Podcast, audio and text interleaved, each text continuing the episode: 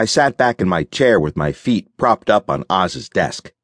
My baby dragon, Gleep, lay curled underneath the bridge of my legs.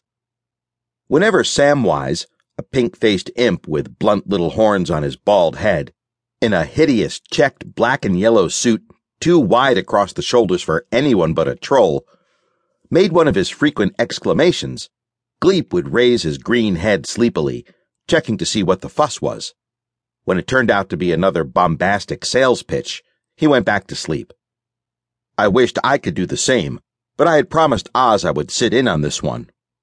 I didn't mind. There was no place in any dimension I would rather have been. It had been a couple of weeks since Myth Incorporated had put itself back together. Oh, there were changes. Everyone had some getting used to it to do, especially me, and Aahz.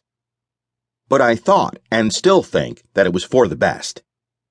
Trying to come out of my self-imposed retirement had not been the booming success I had hoped it would be.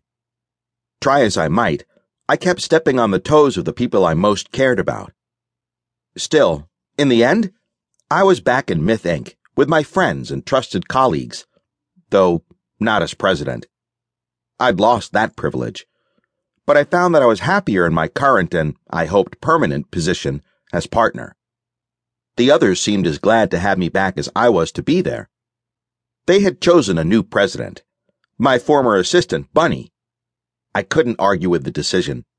I had relied on her intelligence, tact, and organization for a long time. Myth Incorporated would benefit from her talents. Bunny had some new ideas that she was putting into operation, most of them received without argument from the other partners. On the whole, it had been a good reconciliation. We had opened a second office a few miles from this one, our original location.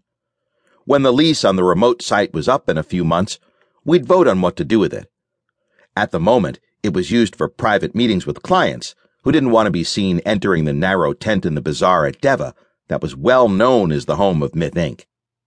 It was also a home away from home for Buttercup, my war unicorn.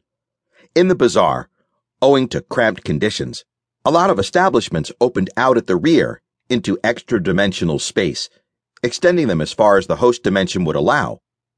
This tent backed onto a gloomy, low-magic dimension called limbo.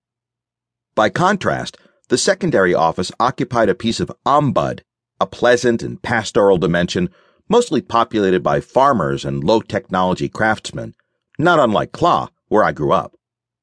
Buttercup occupied a field behind the farmhouse that was our small tent's presence in ombud.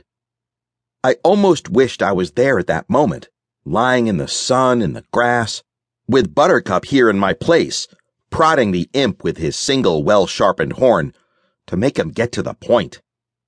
So, what kind of business proposition is it? I asked, no longer bothering to be subtle.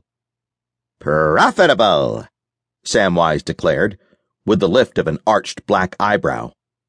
If a red-skinned Deveel, Deveels were the natives of the dimension in which Myth Incorporated operated, made the same gesture, it might have come across as elegant or menacing. In imps, a smaller, lighter-hued race, it came across as supercilious.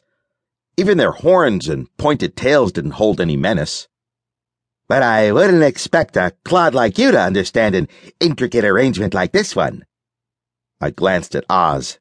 His yellow eyes were half-lidded with unconcealed boredom. Pal, he said, in a low, genial tone that I recognized as the one he used just before he ripped someone's head off. As a salesman, you're a washout.